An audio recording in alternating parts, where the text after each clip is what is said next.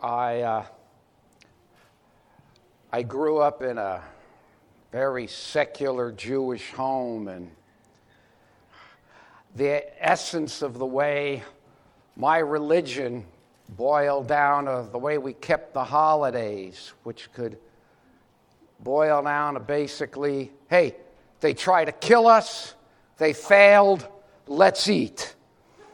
And that was the extent of my religious upbringing. But I was always, I always had this, I was a seeker, just seeking. And I remember, and I tell this story quite a bit. I also grew up very secular and very postmodern and this whole idea that there is no truth, as with the capital T. You have your truth, that's your truth. You have yours, that's yours. And there's no Archimedean point, there's no overarching point to judge because there is no overarching point. Everything kind of emanates from us as humans. And that's the way I was raised, that's the way I was educated, and that's how I believed. And I'll never forget, I was about 20 years old. I was at the University of Florida at Gainesville, and I was in a pizza parlor. And I'm eating a pizza, drinking a non Adventist beverage and I'm reading a philosopher. And he said, I was 20 years old and my life changed in that pizza parlor.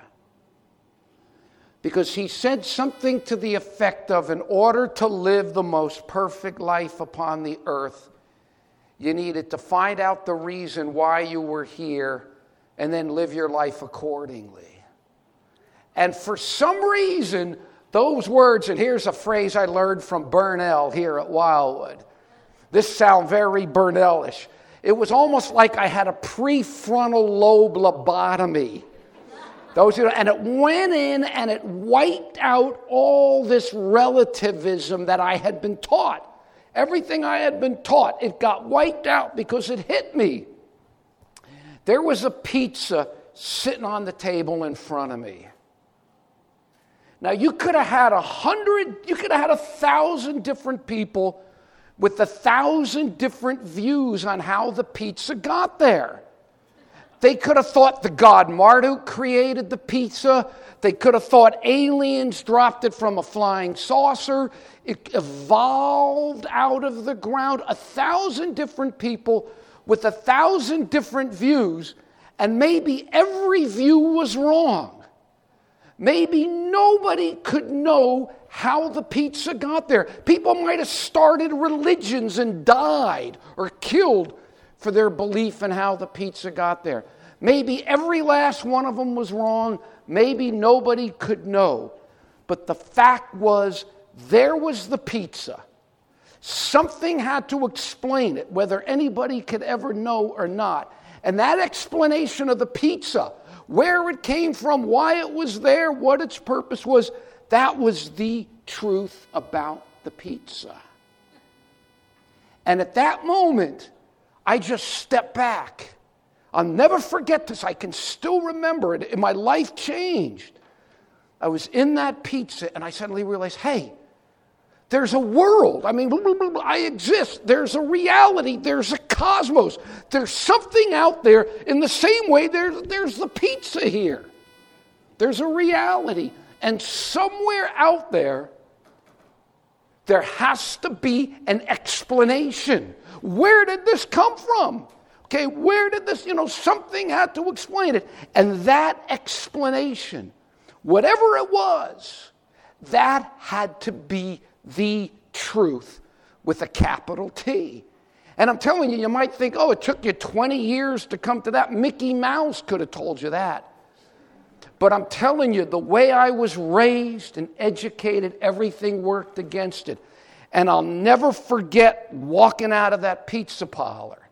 Now, please understand, my realization that there had to be an explanation was totally separate thing from the, the, the, the fact that whether I could know it or not, okay? The fact that I knew I couldn't be wrong. There's a world here, something had to explain it, okay? That I absolutely knew. I, how can I possibly be wrong on that? But that was a radically different thing, a completely different thing. To want to use the fancy word, that was an ontological question. But it was completely different from the epistemological question whether I or anyone could ever know what that was. See the point? There had to be an explanation.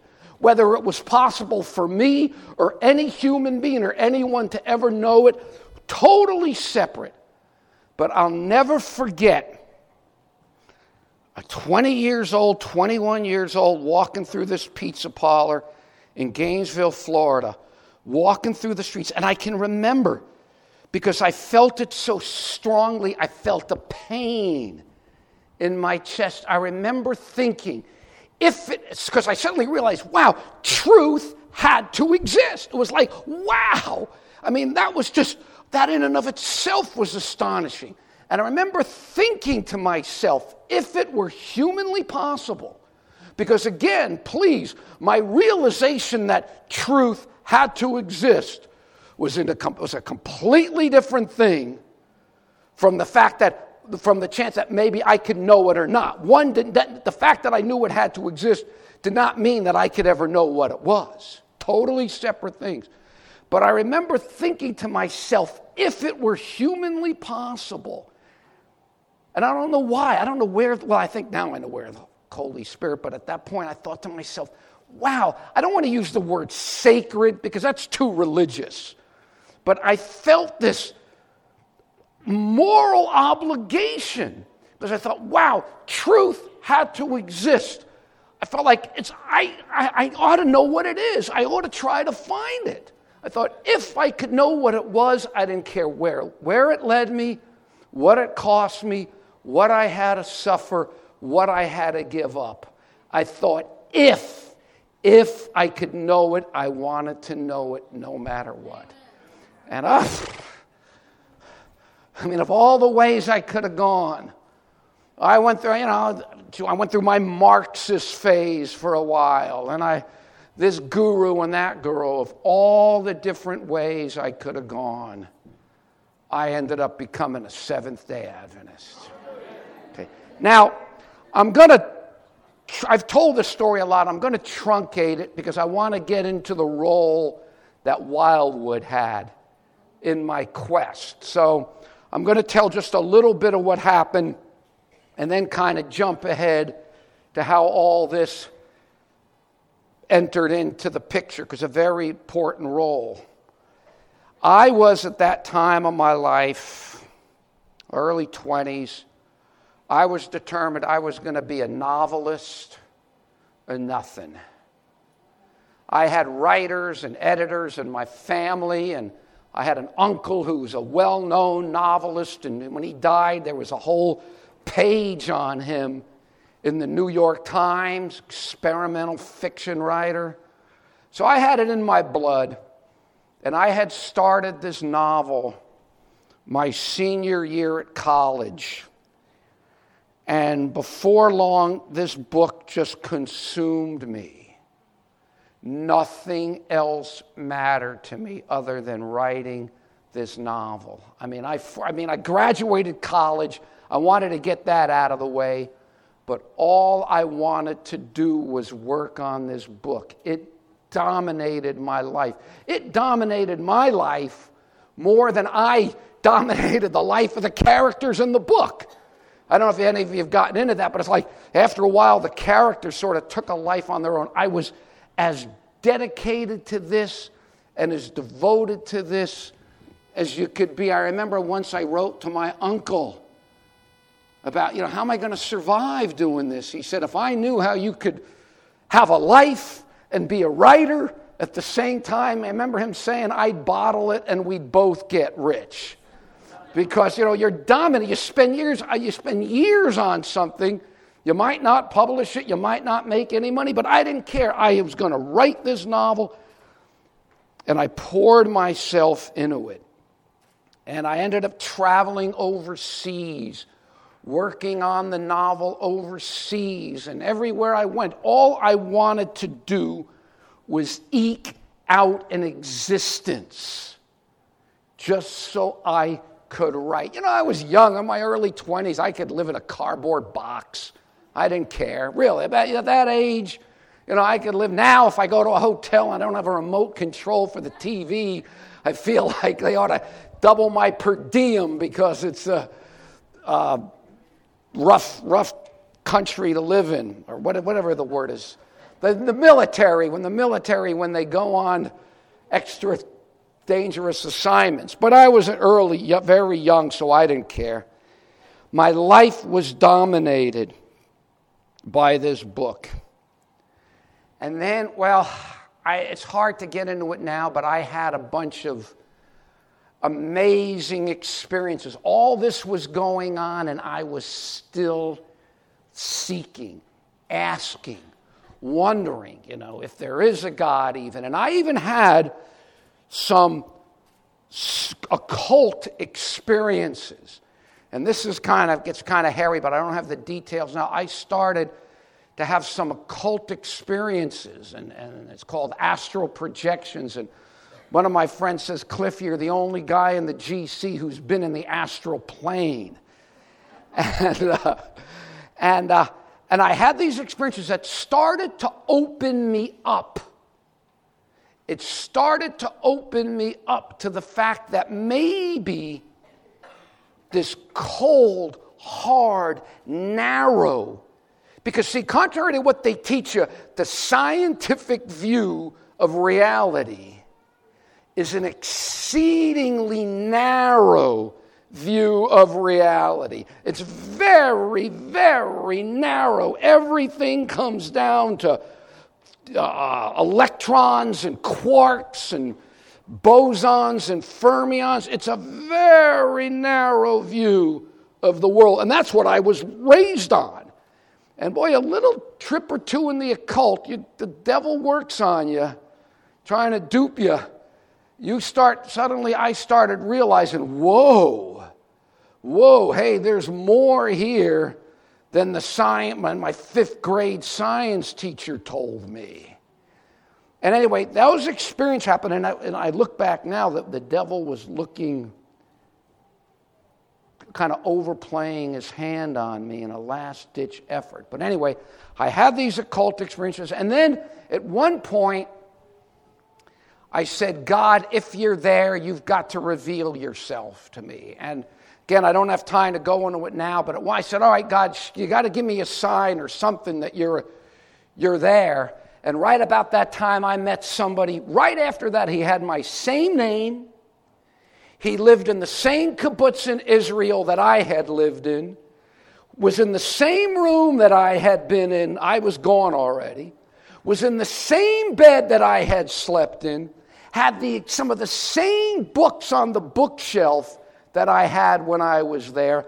I was a writer, he was a writer. I had a blonde Danish girlfriend named Tina, he had a blonde Danish girlfriend named Tina. Okay, so things happen that, like, whoa, whoa, you know, somebody said to me, Cliff, you're asking God for signs. What more do you want? He said, The Lord's calling you by name. But so I had these things happen to me that opened me up. That there was more out there, but nothing mattered. All I wanted to do was write my novel. Well, two and a half years went by working on my novel. Nothing mattered. I was back in Gainesville, Florida just eking out an existence, just eking out anything I could. I had some things opened up. Somebody had actually given me a Bible, and I, I tried reading the Bible. But I, you know, I'd read it. I, I couldn't get past the talking snake story. You know, it was just, you know, it just didn't click.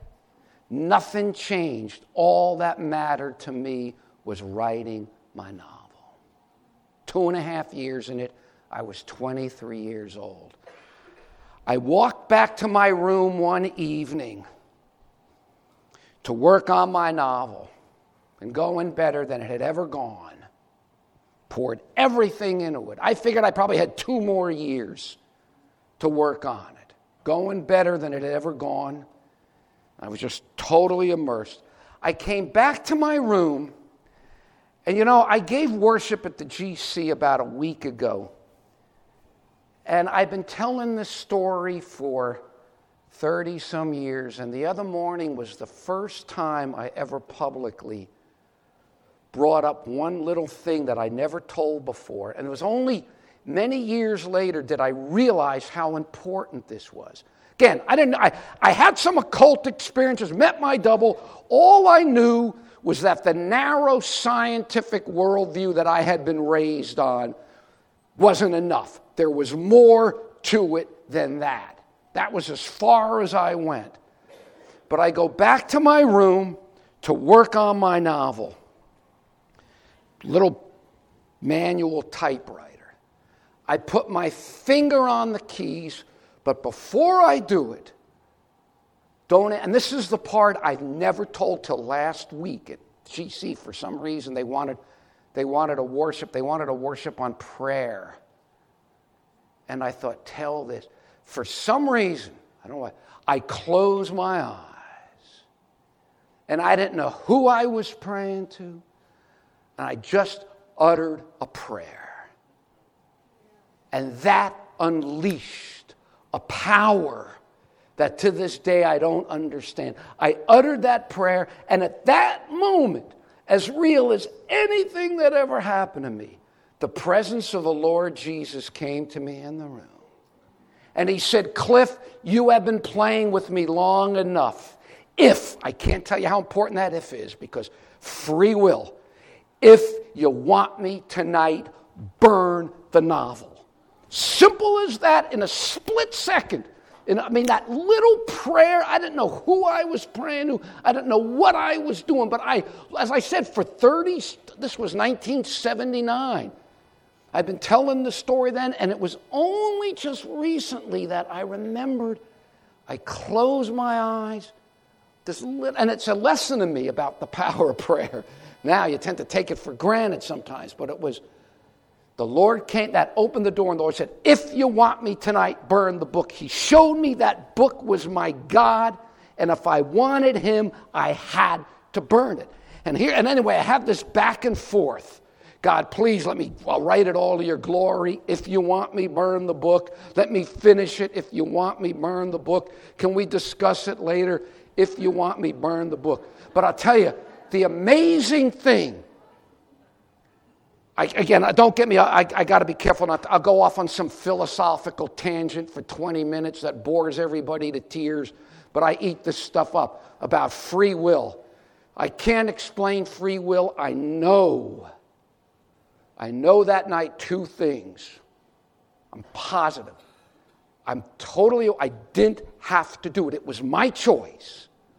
And the other thing, see, here's the weird thing too. I was already starting to weave some of that cult stuff into my book. I didn't know where it was going to go, the spiritualism, I didn't know where I was going to go with it. But the point is, there were two things in my, and I look back now, oh my goodness, it makes so much sense. Free choice, but I realized that night, without knowing anything, if you would have told me then I was a sinner, I would have looked at you like you told me I came from Mars. I had no concept of being a sinner. Atonement, I didn't know anything that. But two, it was my choice. And the other point was if I don't do this now, that's it. I'll never have another chance again. And if you think about it, I probably, what I do in Adventism, I probably would have been writing for the New Age or the cult or something like that, and you weren't going to get me out after that. But anyway, the bottom line was the Lord came. If you want me, I have this whole long thing, but before the night was over, having no idea what I was getting into, not a concept of being a sinner. I knew nothing about Christianity, or the little I knew I didn't like. I didn't like Christians. And it's funny, I didn't like Christians and I didn't like vegetarians. So how I wound up here, that's a whole other. But, uh, but the bottom line was I burned the novel that night. And that was the night I became a born again believer and never looked back. I, okay, so that's usually, usually this part of the story takes me an hour and I end here, but I wanted to, and that's usually where I end because I'm kind of burned out after all that. And that's the most interesting part. And I, I'm not, that's the most interesting thing I have to say. Anything else I preach is a lot more boring than my conversion story. But I burned the novel. I had no idea what I was going to do. All I ever wanted to do was write. It's the only thing I had the slightest inclination for. Slight would put any effort in. I was useless in anything else. I had no interest in anything else. I'm frankly, I'm pretty useless for anything else now. Just no interest in it. I just not disciplined in anything. But I will write. I will work at it. So I don't know what was going to happen. Well, anyway, here's a whole thing that really gets hairy. Right about that time, in fact, this gets even more. I was on my way over, I was getting into the occult. I'm on my way over to get, this was a day or two before I burned the book. I'm on my way over to get a book on the occult to start studying. And I just happen to stop at a health food store. And I tell this guy what I'm into, and he warns me, and he gives me a great controversy. And later that day, I'm walking through the library. I got a great controversy in one hand, a book on the occult in the other. Had no idea. But anyway, I burned the novel. Well, this guy who owned the health food store was a Seventh day Adventist. And I didn't know Adventists from anything. I mean, they were, frankly, they were pretty weird, to be honest with you. That's how it appeared to me. Very, very strange. I mean, the, the food, everything was soy this, soy that. I never, it was like, I was a guy that in college for dinner, I'd get a cut of beef and I would cook it just enough so if I stuck the knife in it, it didn't say moo. And that was, you know, the way I ate. And suddenly I'm around all this. But anyway, I started hanging with them and we started to study. And then eventually, at one point, he said, Let's, you want to go plant? Because my life was totally up, everything I did was totally uprooted. I had no idea where I was going to go, what I was going to do. Everything centered around the book, and it was gone. And we ended up, he said, You want to go plant trees for a while? Okay, a lot of new the plant, the plant tree thing. So we were planting the trees. Well, I'm old busted up. I have an old busted up skydiver. And I stepped in a hole planting the trees, and I hurt my knee, and I couldn't work anymore. And he said to me, Hey, I know a Jewish, I wasn't an Adventist then. I had no intention of joining the Adventist church. It was just very strange to me. But he said, Look, I know a Jewish man who lives in a little town called Wildwood. You could come and stay with him for a while. So I ended up coming to Wildwood and living with some of you know him, Sam Jacobson.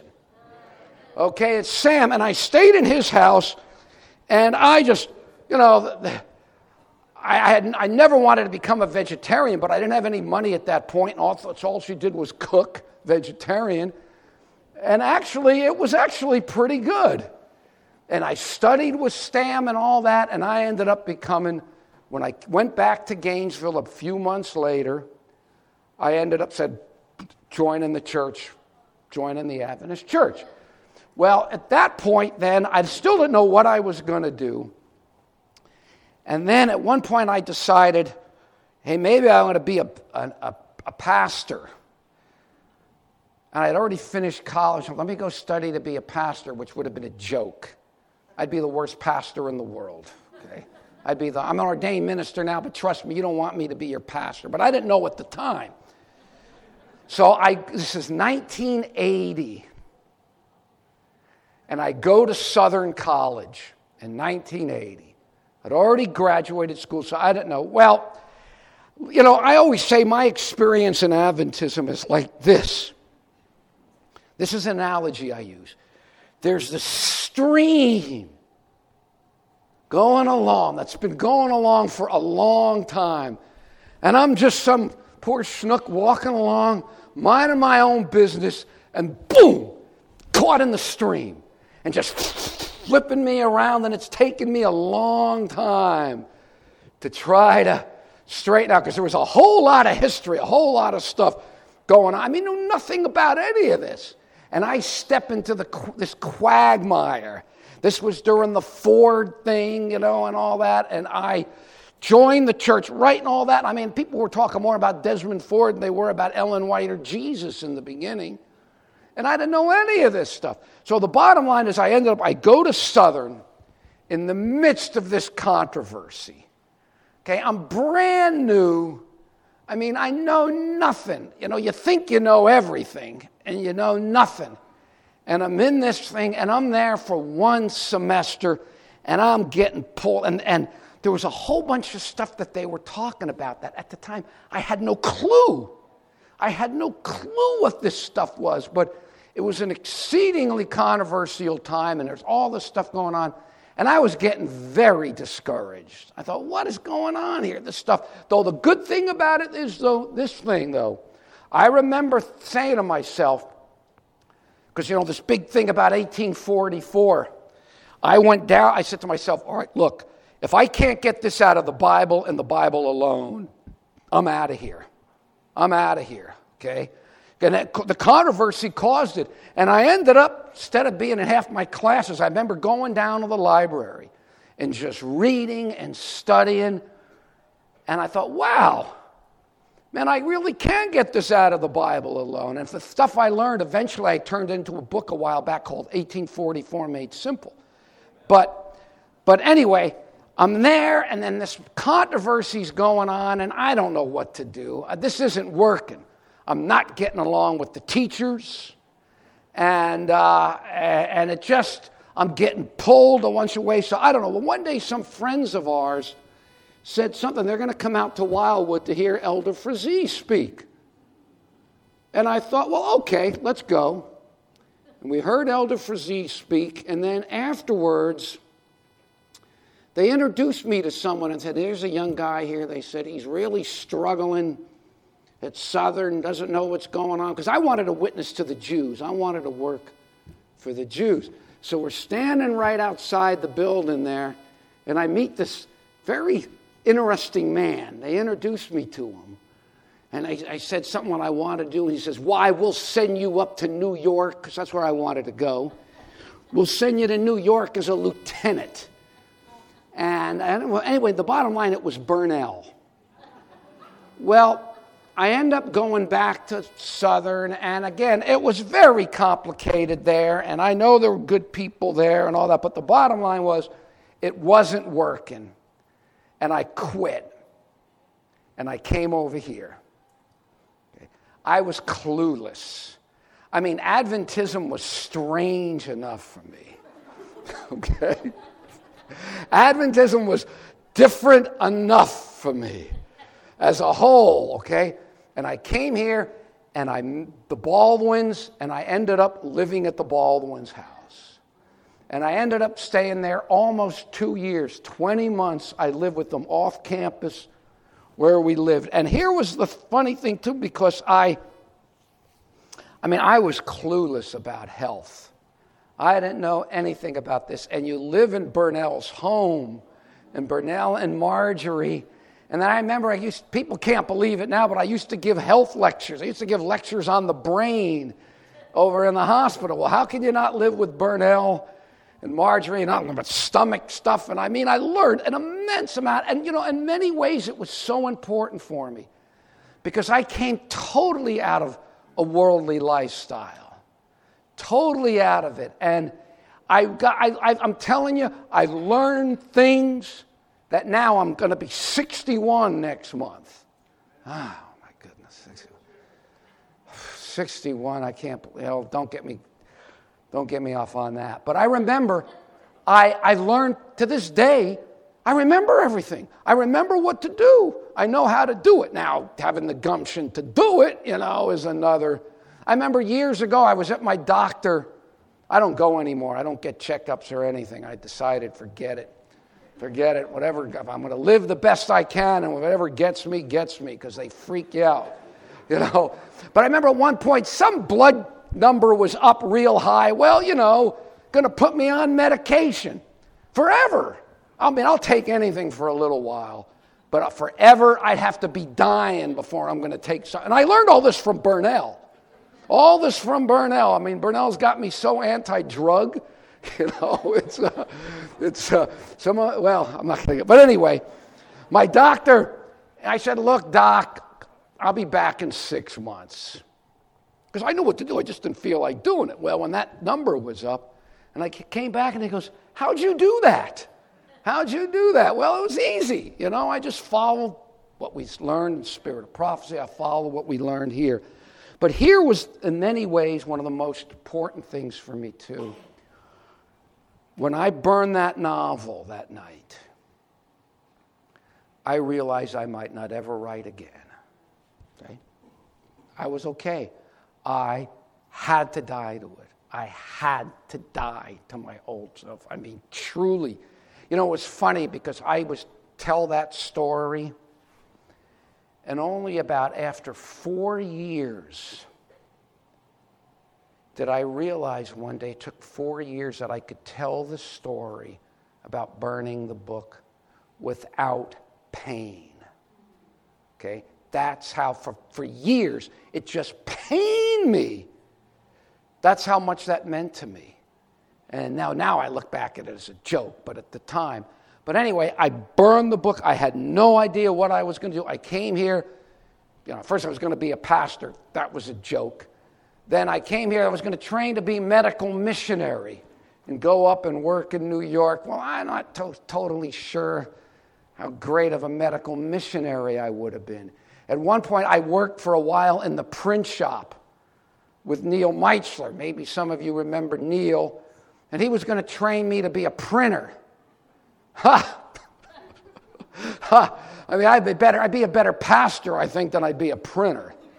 Okay. I remember at one point he told Dr. Baldwin, said, "This guy will never be a printer. This guy will never be." So I wasn't sure what was going to happen to me.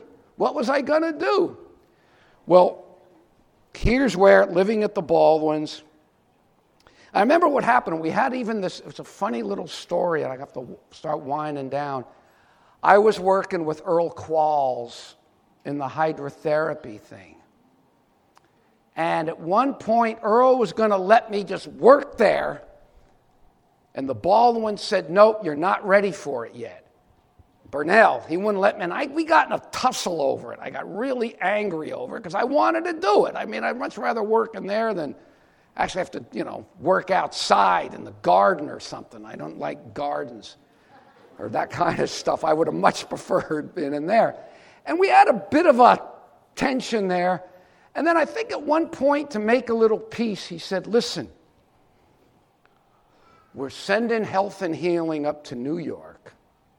There were a lot of Jews up in New York. Why don't you write an article for us? on, you know, for, for the Jews in New York. Ooh, right? Okay. And I wrote the first thing that I had ever published since I burned my novel was an article in Health and Healing. And the funny thing, it was on the benefits of vegetarianism. and I, and so I, when I tell the story, I say, people, I burned that book. I realized I might not ever write again. I died to it. I told this particularly to young people. I died to it.